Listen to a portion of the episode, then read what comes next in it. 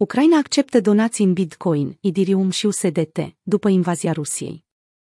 După ce a respins inițial donațiile în criptomonede, Ucraina acceptă acum donații în Bitcoin, Ethereum și USDT, potrivit contului oficial de Twitter al țării. Mesajul este clar, sprijiniți poporul ucrainean. Donațiile în criptomonede sunt acum acceptate, urmat de două adrese, una pentru donații în Bitcoin și alta pentru donații în Ethereum și USDT. Inițial, unii oameni, inclusiv Vitalik Buterin, au fost îngrijorați de faptul că tweet-ul ar fi putut proveni de la escroci care au spart contul. După ce Buterin a primit confirmarea de la vicepremierul ucrainean, el a încurajat oamenii să doneze, dar să fie întotdeauna precauți atunci când trimit donații în criptomonede.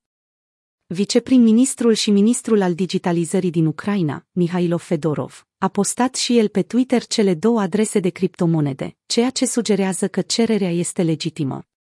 Fedorov a distribuit adresele și pe un canal de Telegram verificat. Până acum, cea mai mare donație de 100 Ethereum, aproximativ 278.000 de dolari, a venit de la Deepak Taplial, CEO-ul Chain.com, o companie de tehnologie blockchain. Când mi-am dat seama că guvernul ucrainean cere donații în criptomonede me, am simțit obligat să ajut.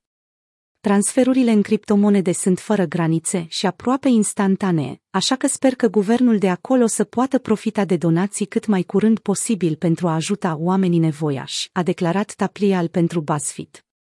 Ucraina a primit donații de peste 14 milioane de dolari în criptomonede. Un ONG numit Combaca Live a primit aproape 6 milioane de dolari în Bitcoin, în timp ce utilizatorii Ethereum au lansat un DAO, organizație autonomă descentralizată, numit Ucraine DAO în încercarea de a strânge fonduri.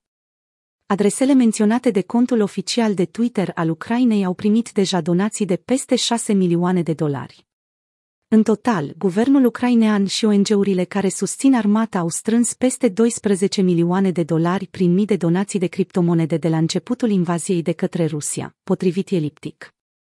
Anterior, Ministerul Apărării al Ucrainei a spus că nu poate accepta criptomonede din motive legale.